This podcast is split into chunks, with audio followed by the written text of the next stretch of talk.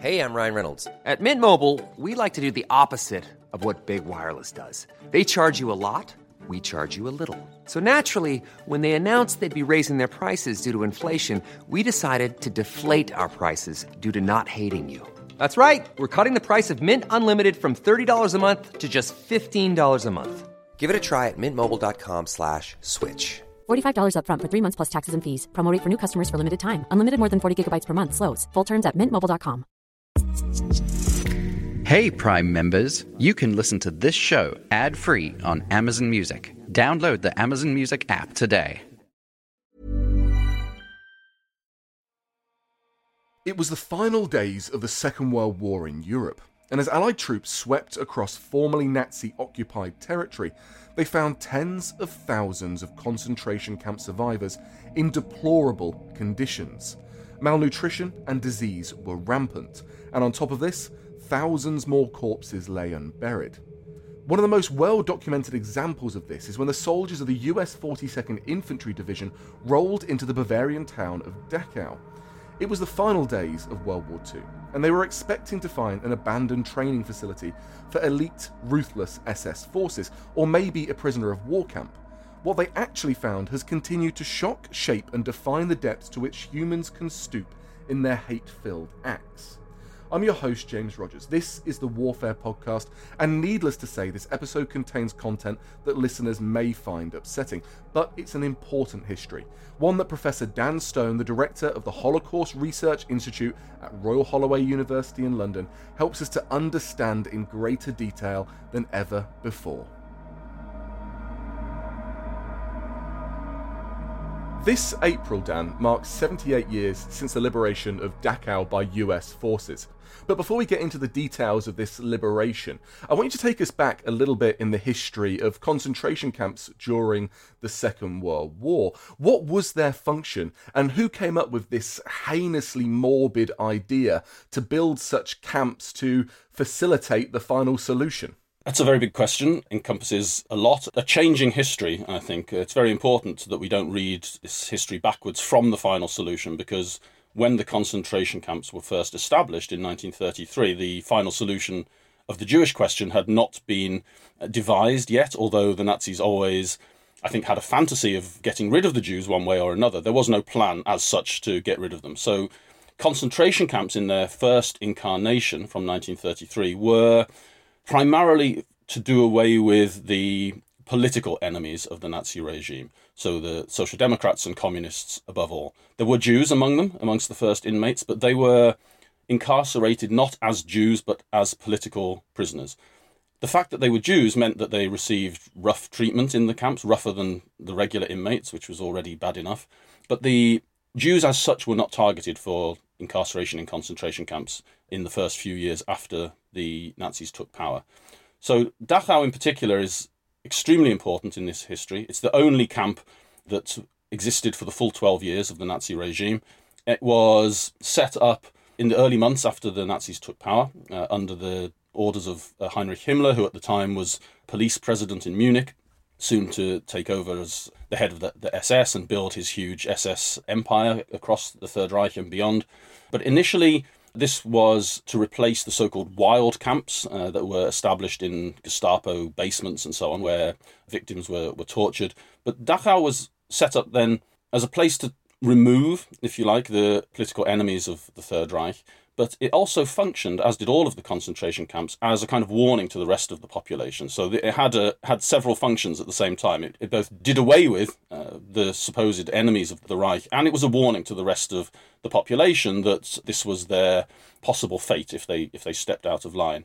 And they knew about it because from the moment the camp was created, it was advertised by the Third Reich. So there was plenty of material about the camp in the Nazi Party's own newspapers, the Völkischer Beobachter, for example, and in the SS's own in house journal, Das Schwarze Korps, the Black Corps, which also ran articles about the inmates portraying them as degenerates and criminals, the sort of undesirable elements that needed to be swept away in order to create a pure Aryan society. It was featured in the international press. There was a great deal of information about the camp. So it was extremely well known. There was no embarrassment about it. The Nazis were quite keen to advertised the fact that they had not invented concentration camps. This was something that had been initiated in other regimes, the British in South Africa in the Boer War, most obviously, uh, and that they were simply uh, doing what any modern respectable state would do to create order. You see, that's really fascinating because what you hear when you look at some of the history is that the local population didn't know anything about this. There's lots of denial. But what you're saying here is that actually it was incredibly heavily publicised because the Nazis were pretty proud of what they'd built. It's totally implausible that the local population didn't know anything about it. There were there were signposts in the street advertising the directions to the camp, and in the first years of Dachau's existence, people would be released. I mean, these were not death camps. Well, that's what I was going to ask, Dan. Like, is that the key nuance here? Is that to start with, these were work camps? The inmates were often put to work, and in the newspaper articles, for example, in Das Schwarze Korps, you see photographs of the inmates performing labour. But labour was not the point, in the sense that until 1942, when the SS's main business administration office took over from the Inspectorate of Concentration Camps, when labour then became more important to support the war effort, labour in the camps was more a form of punishment than, than anything else. It wasn't really contributing to anything particularly useful. The inmates basically had to build their own barracks and the facilities in the camp, but the labour they performed was more of the, the kind of useless prison type, you know, moving bricks from one place to another and so on. It wasn't really contributing to anything useful for the war effort. But this was a punishment camp, so prisoners did get released at this point in time during the 1930s. At what point did it transition to be a death camp? Dachau was never a death camp. Dachau was always a concentration camp. So the the pure death camps for the final solution, that's to say, uh, Chelmno in the Warthegau, and then the so-called Operation Reinhard camps, named after Reinhard Heydrich, of uh, Belzec, Sobibor, and Treblinka, they were all in the general government. So the area of uh, occupied Poland that was not incorporated into the Reich, and they were pure killing facilities. I mean, they weren't really camps in any meaningful sense. There was a small unit of guards and non-German auxiliary forces supporting them and there was a small number of so-called work Jews who lived in the camp to maintain it, so carpenters and leather workers and so on. But for the most part, the millions of people who were taken to those camps were taken there and immediately murdered. The exceptions in this history are Auschwitz and Majdanek, which combined the functions of death camp and concentration camp and slave labor. Auschwitz, in particular, because it had three main camps Auschwitz I, which was the original a concentration camp originally set up for Polish political prisoners, Auschwitz II, Birkenau, which was the, the death camp, but also a labour camp, and Auschwitz III, or, or Monowitz, which was the, the slave labour camp, where the SS were sometimes codenamed Buna Monowitz, because Buna, or uh, the kind of ersatz rubber, was the goal that the SS were pursuing. They're trying to create this artificial rubber. So the death camps were also outside of the purview of the regular SS's inspectorate of concentration camps the camps like Dachau and those that followed after it, like uh, Sachsenhausen shortly afterwards, Buchenwald in 1937, and then camps like Flossenbürg, Ravensbrück, Mauthausen, Grossrosen, they were established as concentration camps, as you say, punishment camps, labour camps, camps to remove anyone considered to be a threat to purity of, of the Third Reich. So, in the first instance, political prisoners, and then from 1936 37 onwards, there were campaigns against the so-called asocials, so people characterized as work shy or beggars, vagrants, prostitutes, gypsies or Roma were then rounded up in the mid 1930s. And the first time that Jews in large numbers appear in the concentration camps is after the November pogrom or Kristallnacht in November 1938. It's after that point that several tens of thousands of Jewish men are taken to Dachau and Buchenwald and Sachsenhausen they're there for a short period of time, no more than a few months in most cases, and they're able to leave on the condition that they then leave Germany after being fleeced of their possession, which most do with the support of their families and once they can gain visas to countries that will accept them. So the regular concentration camp system doesn't really intersect with what we think of as the Holocaust until much later in the war. The crucial point about Dachau, however, is that it's often been referred to as a, a school for violence. Former inmates referred to it that way. My colleague Christopher Dillon at King's in London refers to it as an academy of violence. That's because it's where the SS were trained as camp guards. And so people like Rudolf Höss, who became the commandant of Auschwitz, also first signed up as a guard at Dachau in, I think, 1934. And this is where they were trained. That's one of the connections between the regular camp system and the, the Holocaust, is that the, the camps who were trained there then were spread out across the camp system more, more broadly. You see, that's really interesting to learn because I've never thought so much about the geographical spread of the concentration camps and how that impacts what happens there. Because, of course, if Dachau is based in Bavaria and it's this training camp for the SS and it's not a million miles away from Munich, then I guess it, it can't be a death camp in combination like Auschwitz is or some of the other places that you've mentioned previously. So, in terms of Dachau, its place in Holocaust history is incredibly important, like you say, because it is this test bed, this place where guards are trained. But it's also the oldest and the first concentration camp to be built, and the one that operates for the longest. So, what is it that actually takes place within this camp? What is life like in there? What happens when the prisoners arrive, Dan? Uh, it's extremely brutal. As the inmates arrive, they're subjected to a very rapid and violent shock tactics, I think, that removes them from their regular understanding of how the world works, and they're suddenly thrown into conditions where they're entirely at the mercy of the guards. There's legally speaking, in the Third Reich, the regime uses this concept of Schutzhaft or uh, protective custody. In other words, these are people that are not subjected to a regular legal procedure. I mean, that's one of the defining characteristics of a concentration camp that people who are taken to one have not been prosecuted for any criminal behavior. They've simply been removed in an extrajudicial sense from the ranks of regular society. They haven't been convicted of any crime. They have simply been extracted from society and they're there basically as fair game. So the guards, not all of whom are sadists and psychopaths, of course, but the structure of the camp system and, and the training system as it operates encourages a kind of violence. That's why this concept of a school for violence is so apposite, I think, because it instills in the guards a sense that they are the overlords of these subhumans and that they can do what they want to them, and they do. So the inmates are subjected to forced labor, to beatings, to a horrific regime of, of undernourishment, of poor hygiene conditions, of being forced to stand in roll call for hours on end, supposedly having access to goods in the stores, but only if they have money to pay for them, which they don't. And so there's, of course, a kind of, although there is some kind of collaboration and solidarity between different groups of inmates within the camp, there's also a conflict between the groups and between inmates, which is deliberately contrived by the guards. I mean, this is the system that they set up so that the, there's a divide and rule system at work so that the inmates can't focus enough on their own solidarity. They're also kind of at war with one another. So it's an extremely brutal environment. People are, as the SS would put it, shot trying to escape. That's to say, they can be killed for all sorts of minor infractions. The guards can beat the inmates on a whim, and they do. In the early years, it's not quite the world turned upside down that the camps become at the end of the war, but it's an extremely brutal and shocking contrast to the regular society that the inmates have come from. And of course, if they turn the inmates upon each other, then they're not going to be fighting the guards or they're not going to be working together to plan an escape. This is very much a, a, divide and rule kind of tactic. This is creating a civil war to ensure unrest and, and keep people busy. And I guess hopefully in time they'll kill each other inside the camps. Is all of this part of this strategy, this doctrine of dehumanization that we hear about, something that was pioneered by SS officer Theodore Eicke?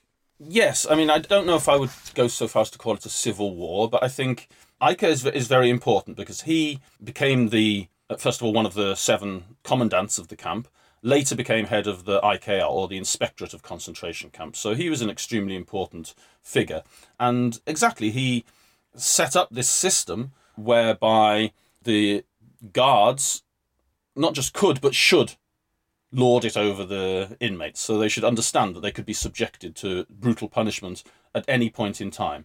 He introduces these various systems of torture, so famously the so called post torture or being hanged from a tree uh, by one's limbs, which often caused lifelong disabilities and sometimes resulted in death. Absolutely, this is a way of enforcing a kind of uh, dehumanized regime under which the inmates don't really have the strength anymore to, to try and resist. And am I right in thinking, Dan, that the inmates at Dachau, one of the first tasks they were given was a mindless, kind of numbing, endless task of ripping down a World War One era munitions factory and then building some of the barracks for the officers? Yes, exactly. The inmates had to essentially build their own facilities in the early years. And then again, in 1937 38, they constructed a kind of whole new camp complex as well, under supervision, obviously. But the, the whole camp was then restructured, and, and the inmate labour was, of course, required for that purpose too. And I'm sure on, on the backs of so many poor and, and innocent people as well. We've found out about what life and indeed death was like at Dachau. But when did the SS guards who patrolled the grounds, when did they realise that the jig was up? When did they start to leave? Oh, not until the very last minute. Dachau, as we already said, was the only camp that was in existence for the full 12 years of, of the Third Reich. And it became an important site, not just for the, the schooling of the guards, but in terms of the SS's business enterprises after 1941 42 the so-called Deutsche Ausrüstungswerke, one of the main businesses of the WVHA, was established at Dachau. It was also the center of over 100 subcamps, uh, slave labor subcamps that were established mostly uh, late on in the war, 1944, including very large uh, subcamps such as Allach and Mühldorf. And so these continued to perform a function for the war effort right up until the very last minute. So the guards didn't start. I mean, I think they realized that the game was up, but they were still there for the most part when the American army arrived in April 1945. You see, that's incredible. So they stay at this camp. I guess at this point they realize there's nowhere else to go. If you're in the heart of Bavaria, the homeland, the heart of the Third Reich, then I guess where else do you go? So when the 42nd Rainbow Division do turn up, what happens to these SS officers to start with? Are they uh, put into prison? Are they forced to, you know, start to bury the bodies? What What is the first policies that are enacted by the Rainbow Division? First of all, I mean, some of the SS do flee the camp in the very last days before the Americans turn up. Um, that I think we have to say that there's a, a, sort of a group of SS men who do a runner from from the camp, but there are plenty of guards still left there. This is, I think, a subject now of considerable debate. It's perfectly clear, I think, that the the liberators are shocked by what they see. There's lots of reports by members of the American military about how you know, battle hardened as they are, they're not ready to face what they see when they arrive at Dachau. And what do they see, Dan? Well, about 32,000 inmates, mostly dazed and in very poor physical condition, several thousand corpses lying around in the grounds of the camp. They discover very famously this train that was had been abandoned in, at the sidings of the camp, full of corpses. And what happens is that the inmates, in the first instance, turn on the guards that are there and start to tear them to pieces. And there's also uh, summary executions by some of the American military of guards there. There's a famous instance where 122 guards are shot summarily by Americans in what is quite clearly a war crime. But I think if we can think in these terms, it's perhaps the most excusable of war crimes that one can think of. I mean, the the soldiers who report on what they see there are quite clear about the fact that they totally astonished, they're furious, they turn their anger against the guards, German and non-German.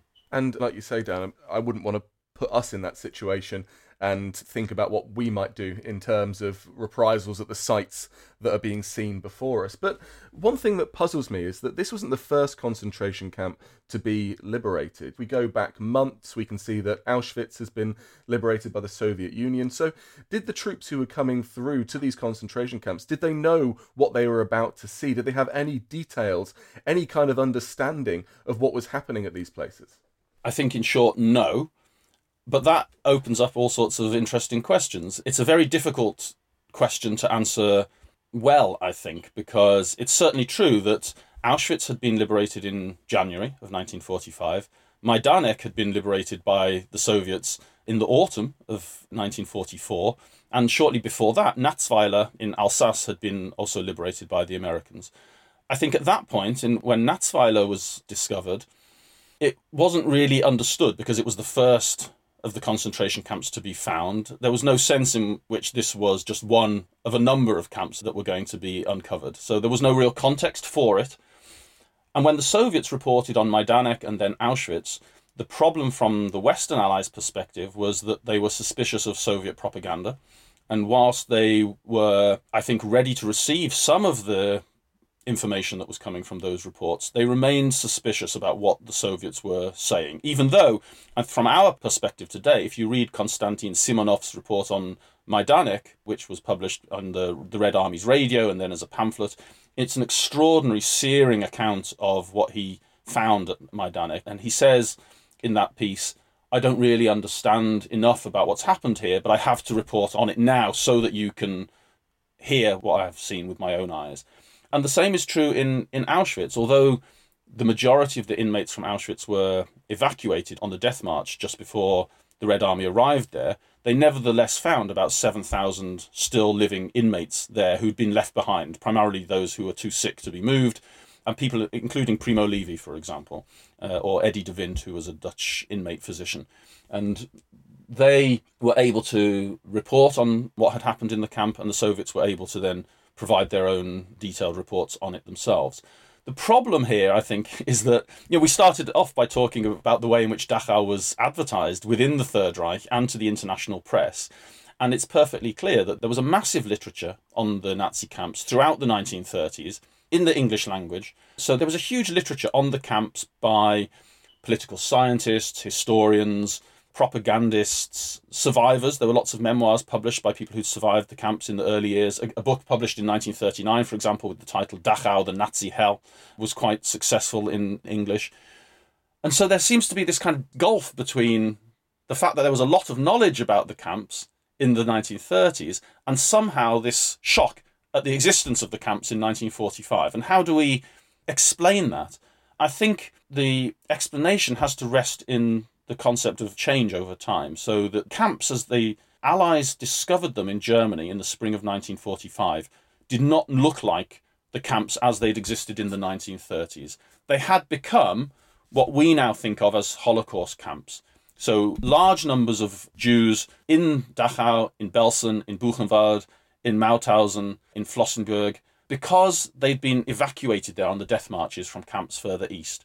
These hadn't been camps for Jews, but lots of Jews and other victims of the camps to the east had been dumped there in those camps in Germany proper in the early months of 1945. So in Dachau, as in Belsen, the largest proportion of deaths recorded in the camp occur in the last three or four months of the camp's existence. There's an outbreak of typhus in Dachau in January 1945, which kills something like 15,000 prisoners in the few months before the liberation in the same way that huge numbers die in Belsen because of starvation and disease. So I think the liberating soldiers find in the spring of 1945 is a situation that is atypical in the history of the camps. It's a kind of aberration that the camps have been turned into Holocaust camps in a way that they had never been designed for.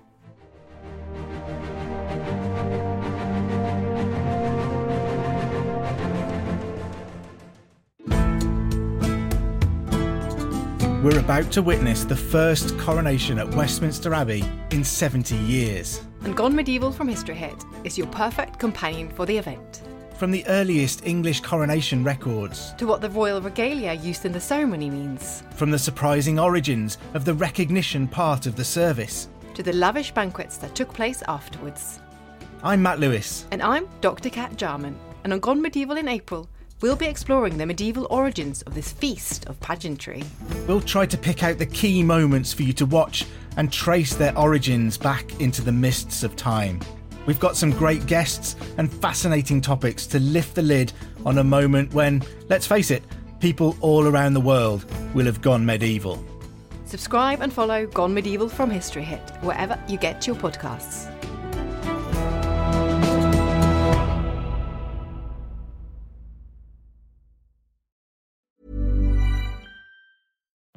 Life is full of what ifs. Some awesome, like what if AI could fold your laundry? And some, well, less awesome, like what if you have unexpected medical costs? United Healthcare can help get you covered with Health Protector Guard fixed indemnity insurance plans. They supplement your primary plan to help you manage out of pocket costs. No deductibles, no enrollment periods, and especially no more what ifs. Visit uh1.com to find the Health Protector Guard plan for you.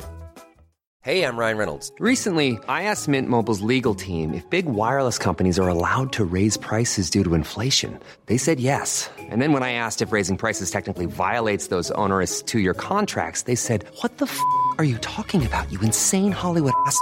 F- So to recap, we're cutting the price of Mint Unlimited from $30 a month to just $15 a month. Give it a try at mintmobile.com slash switch. $45 upfront for three months plus taxes and fees. Promo rate for new customers for limited time. Unlimited more than 40 gigabytes per month. Slows. Full terms at mintmobile.com.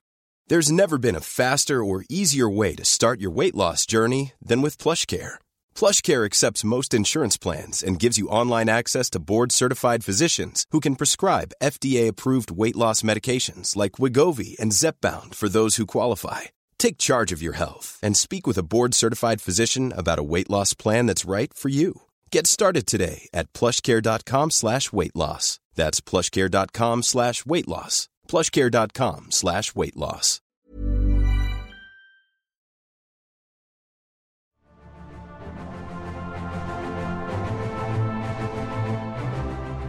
In many ways, Dachau, towards the end of the war, is the final stop for so many of these death marches from smaller camps around the area or even further abroad, even, who have been brought in, I guess, to evade the advancing Allied forces on all sides. but primarily from the east, Very- because the that's where the most of the camps are located. So Natzweiler in Alsace is discovered in uh, July 1944 by the Americans, and some of its subcamps, Vaihingen in western Germany, discovered by the French army, for example.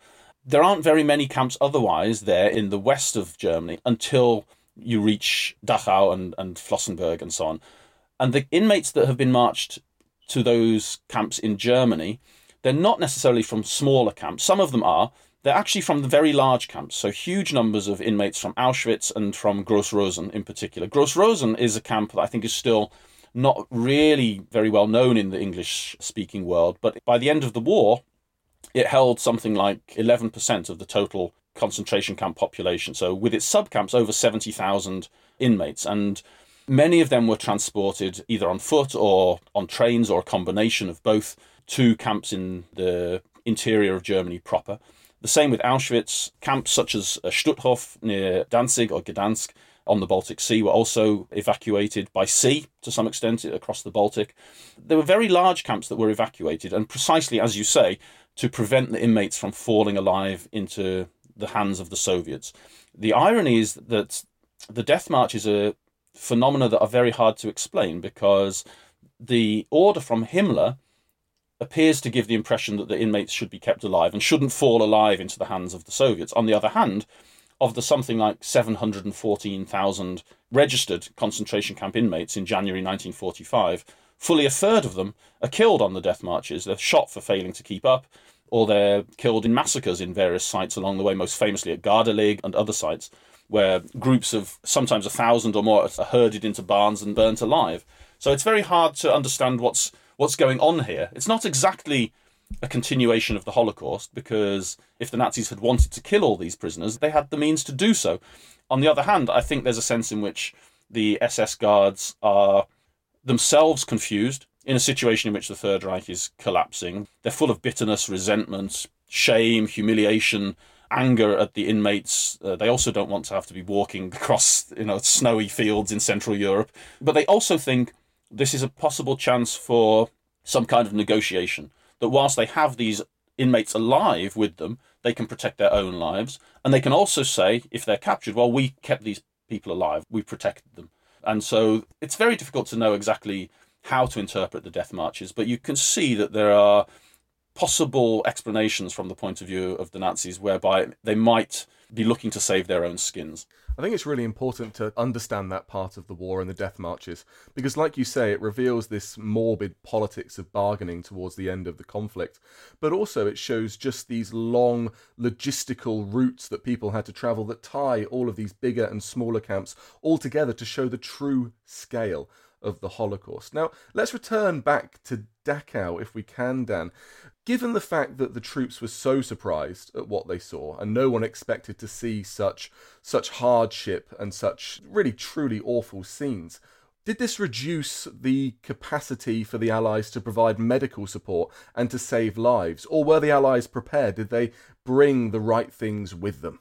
They were not prepared, I think, precisely because, for the reasons we just discussed, that they hadn't understood at the end of the war that so many inmates from camps further east were dumped in Dachau or Belsen, for example. And so they were surprised by what they found there. It's also true to say that the liberating armies were not liberating concentration camps. That's not what they were there for in Europe. They were fighting the war and they were prosecuting the war and they encountered camps as the front line was moving eastwards from the American or British perspective, in the same way that the Soviets encountered camps as they moved westwards. And so these were camps that were liberated in what had only just been combat zones. The armies, of course, had hospital equipment with them as part of the regular troop supplies. These were what they had to use to care for the inmates that they discovered. So, no, they were not prepared.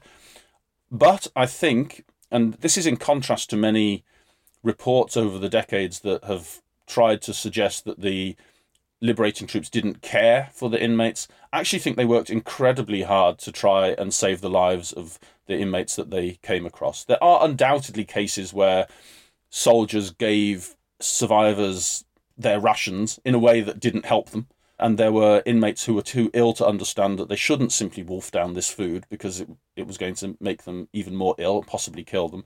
But it was not the policy of the Americans or British to give people the wrong food. Uh, they very quickly understood that people who were dying of starvation needed to be brought back to life in a slow and controlled fashion. And there are many reports by survivors who say that they were cared for extremely well by the Americans and, in the case of Belsen, by the British.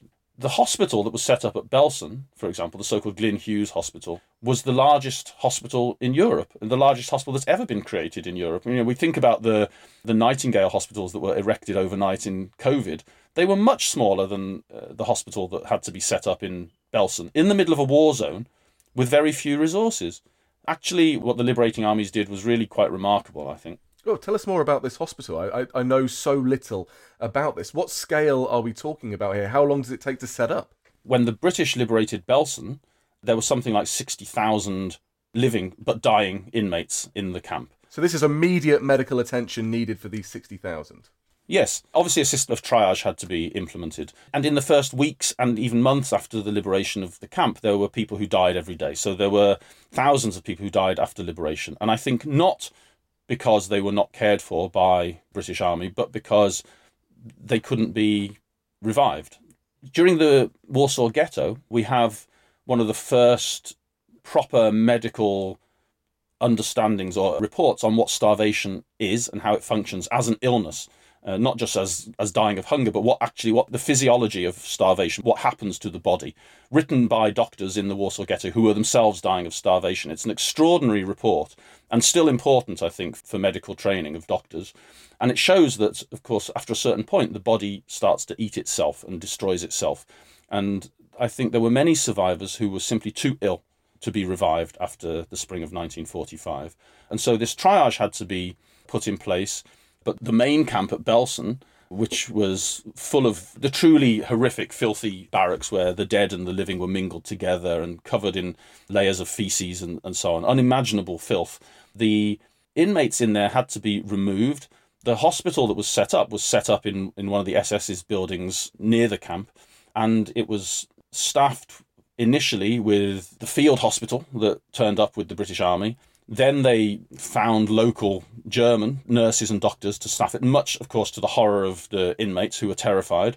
And then there were, famously, there was a case of 96 University of London medical students who were initially due to be sent to the Netherlands to help there. They were diverted to Belsen to go and work at the camp there. And after a few months, the military allowed in charities as well to come and help. So, for example, the Jewish Relief Unit from London, the American Jewish Joint Distribution Committee, Quakers, and others all sent people to help. So, after a while, this it became known as the human laundry. This process whereby people were moved from the horror camp and then cleaned up and placed into this new facility that was rapidly built. It's really a remarkable achievement.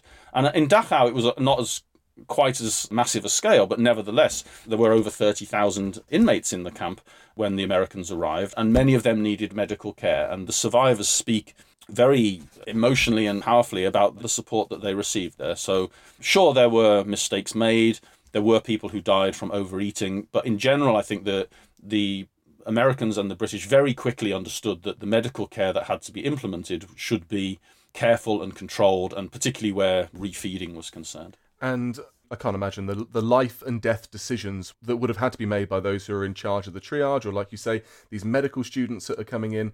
But thousands of lives in the end were saved. And once a person had began to recover and they were no longer in immediate danger, what then happens to these thousands of innocent civilians who have been kept in the worst conditions known to humanity? What then happens to these people? Where are they moved on to? That's also a very complicated question, and it very much depends on who they are. So, in the case of Dachau, for example, or Buchenwald, where there are quite large numbers of surviving German political prisoners, they're able to go home, so back to their hometowns in Germany quite quickly. In the case of non German and non Jewish civilians, say Ukrainians, Poles, Hungarians, of whom there were many in the concentration camps, they were supposed, according to the agreements reached at Yalta, they were supposed to be repatriated to their home countries. For those that came from the Baltic states or from the part of eastern Poland, which was now Ukraine, what's today Western Ukraine, they often did not want to go back because these were now regions that had been incorporated into the Soviet Union and they did not recognize themselves as Soviet citizens and refused to go back. And so one of the markers of the early Cold War is this break where the Allies, after a certain point, say, actually, we can't send these people back. We're going to resettle them instead in a third country. And the Soviets, of course, object and say, you're breaking the terms of the Yalta Agreement. But there were cases of Ukrainians who committed suicide rather than be transported to the Ukraine. So I think this helped to change the Allies' minds. Only after there was something like 7 million displaced persons in Germany after the war, including concentration camp survivors, and about 6 million of them were returned home quite quickly in the summer of 1945. But there was about a million left behind who either would not or could not go back home. And in the first instance, Jews were quite a small number they were a small proportion of that number. And as a proportion, they rose because over time people were resettled. But the Jews were, the, in a sense, the hardest group to repatriate or resettle because Jews from Western European countries, from France, Belgium, the Netherlands, could return home slowly. It took a long time and a lot of effort, but they could eventually return home. But the Jews from Poland, Ukraine, Hungary, discovered very quickly that if they tried to go back, for example, to look for relatives, that they were not welcome in their hometowns, that people had stolen their apartments, they were not expecting them to return. Jews in Poland were subjected to pogroms, most famously in Kielce in 1946. And the number of Jewish DPs also increased because there was a large number, about 250,000 Polish Jews, who had fled from Poland when the Nazis invaded and had spent the war as refugees in the Soviet Union. And at the end of the war, the Soviets allowed them to return. And they went back to Poland only to discover that there was no future for them there. For the most part, some stayed, but the vast majority then moved on and ended up as displaced persons in Germany and Austria. And although they were not concentration camp survivors, today we kind of think of them as Holocaust survivors because they had fled from the Nazis. They'd also had a pretty tough time of it in the Soviet Union. And they ended up in DP camps. So, because of the restrictive immigration policies of the Western Allies, British would only allow 1500 a month into Palestine. The British also, for example, had these work schemes, the Westward Ho labour scheme, for example, that explicitly talked about recruiting people of good racial stock.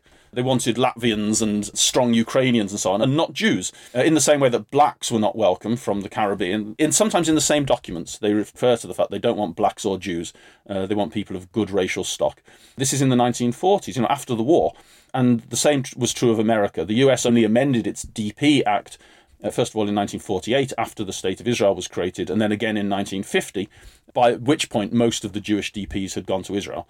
So, although a large number of survivors eventually ended up in the US, it was a very long process of getting there. So, in the first instance, many of the Eastern European Jewish survivors ended up in DP camps. And these camps, most of which were the biggest of them all was at Belsen, but the majority of them was in the US zone of occupation. And the inmates in them basically ended up there for the long haul. So people were there for two, three, four, five years before they finally, and in some cases longer, before they managed to emigrate. And the last of them at Föhrenwald, also not far from Munich, didn't close until 1957. So hang on. So the legacies of the Holocaust most directly, I mean, we're talking about geographically, you are based on a site for so many years right next to a camp that has been responsible for thousands and thousands of deaths. And you have to live there for over a decade until you can be put back into society to have any semblance of a, of a normal life. Over a decade for a, a small number of survivors. So when Föhrenwald finally closes, there's a few thousand, mostly elderly and sick inmates in there. So people who have either been unable or unwilling to emigrate because they're too ill, can't be accepted by receiving countries, or because in some cases they've established themselves with German partners, started working, have connections with the German economy that make them think twice about whether they want to leave or not. But certainly in the first two, three, four years after the war, there are tens of thousands of Jews in DP camps who cannot leave, and the DP camps become basically functioning communities in their own right, with schools, religious institutions, newspapers, journals, sporting institutions, vocational training run by charities like the ORT and the Joint to prepare people for life in their new countries. But they often sit there for many years. I mean, the legacies of that, from a historian's point of view, are fascinating because there's a whole camp literature, camp, you know, newspapers and journals, memorial books, all sorts of publications that are produced in those camps. They set up exhibitions about what had happened to them at Belsen, for example. And so, yes, for the most part, these are not sites that had been camps. The Belsen DP camp, for example, is actually in Hohne, which is just outside Belsen. But the inmates of the DP camp deliberately kept the name Belsen as a way of putting pressure on the British to say, look, we've just survived Belsen, you've just liberated us, and now you're keeping us here, and we want to go to Palestine it was a way of maintaining a kind of political pressure. But for the most part, with, there are some exceptions, like Landsberg, for example, which had been the prison where Hitler wrote Mein Kampf, which was also a DP camp after the war. But for the most part, they were not former concentration camps. Dan, every time I speak with you or I touch on this topic, I'm reminded just how we can't cover it in one episode in any way, shape, or form. We we attempt to focus on Dachau, and in order to understand Dachau and its legacy and its impact, you have to understand the broader consequences of what comes from that one site. And you've helped us do that so well, and you know you've helped us understand why you've dedicated your life to this topic. Dan, where can we learn more about this? Where can we find out more about your centre? If you go to the Royal Holloway website or, or type in Holocaust Research Institute, Royal Holloway, University of London, you'll find us easily enough. But there are many excellent resources devoted to understanding more about the Holocaust. So look, for example, at the Wiener Holocaust Library and its resources. The Holocaust Explained is a wonderful website that's run by the library.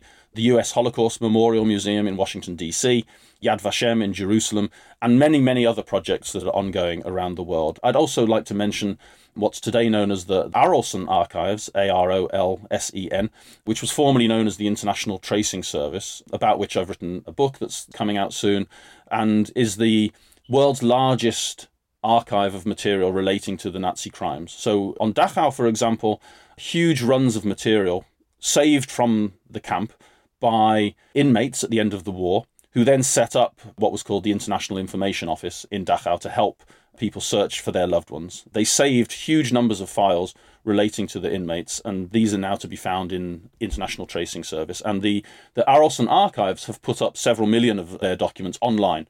That's also very easy to find. It's not easy to negotiate, but it's an extraordinary resource. And again, another part of the history that we just haven't touched upon. So, Dan, we're going to get you back on the Warfare podcast soon. Thank you so much for your time. Thank you very much for having me. Thanks for listening, but before you go, a reminder that you can now follow along online on Twitter at HistoryHitWW2, on Instagram at James Rogers History, and on TikTok also at James Rogers History. You can also subscribe to our free Warfare Wednesdays newsletter via the link in the show notes.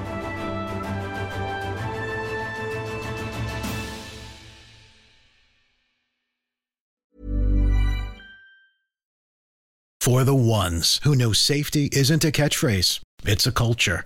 And the ones who help make sure everyone makes it home safe. For the safety minded who watch everyone's backs, Grainger offers supplies and solutions for every industry, as well as safety assessments and training to keep your facilities safe and your people safer.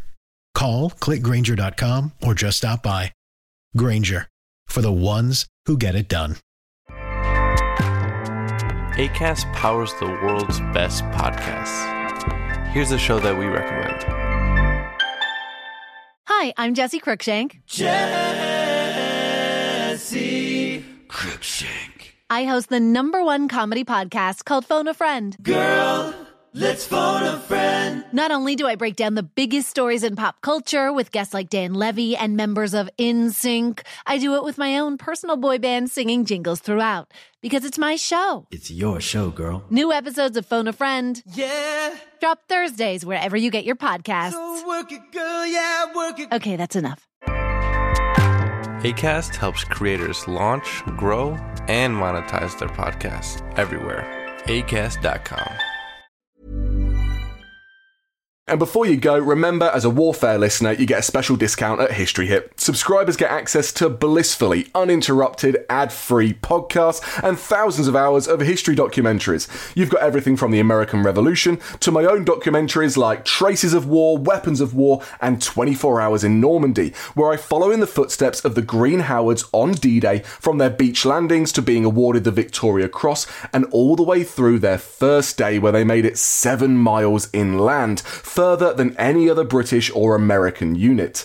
So head over to historyhit.com forward slash subscribe or follow the link in the show notes and use the code WARFARE to get 50% off your next three months. That's the code WARFARE to get 50% off. And if you're an Apple listener, you can subscribe for new ad free episodes within the app. So give it a go. I know you're gonna love it.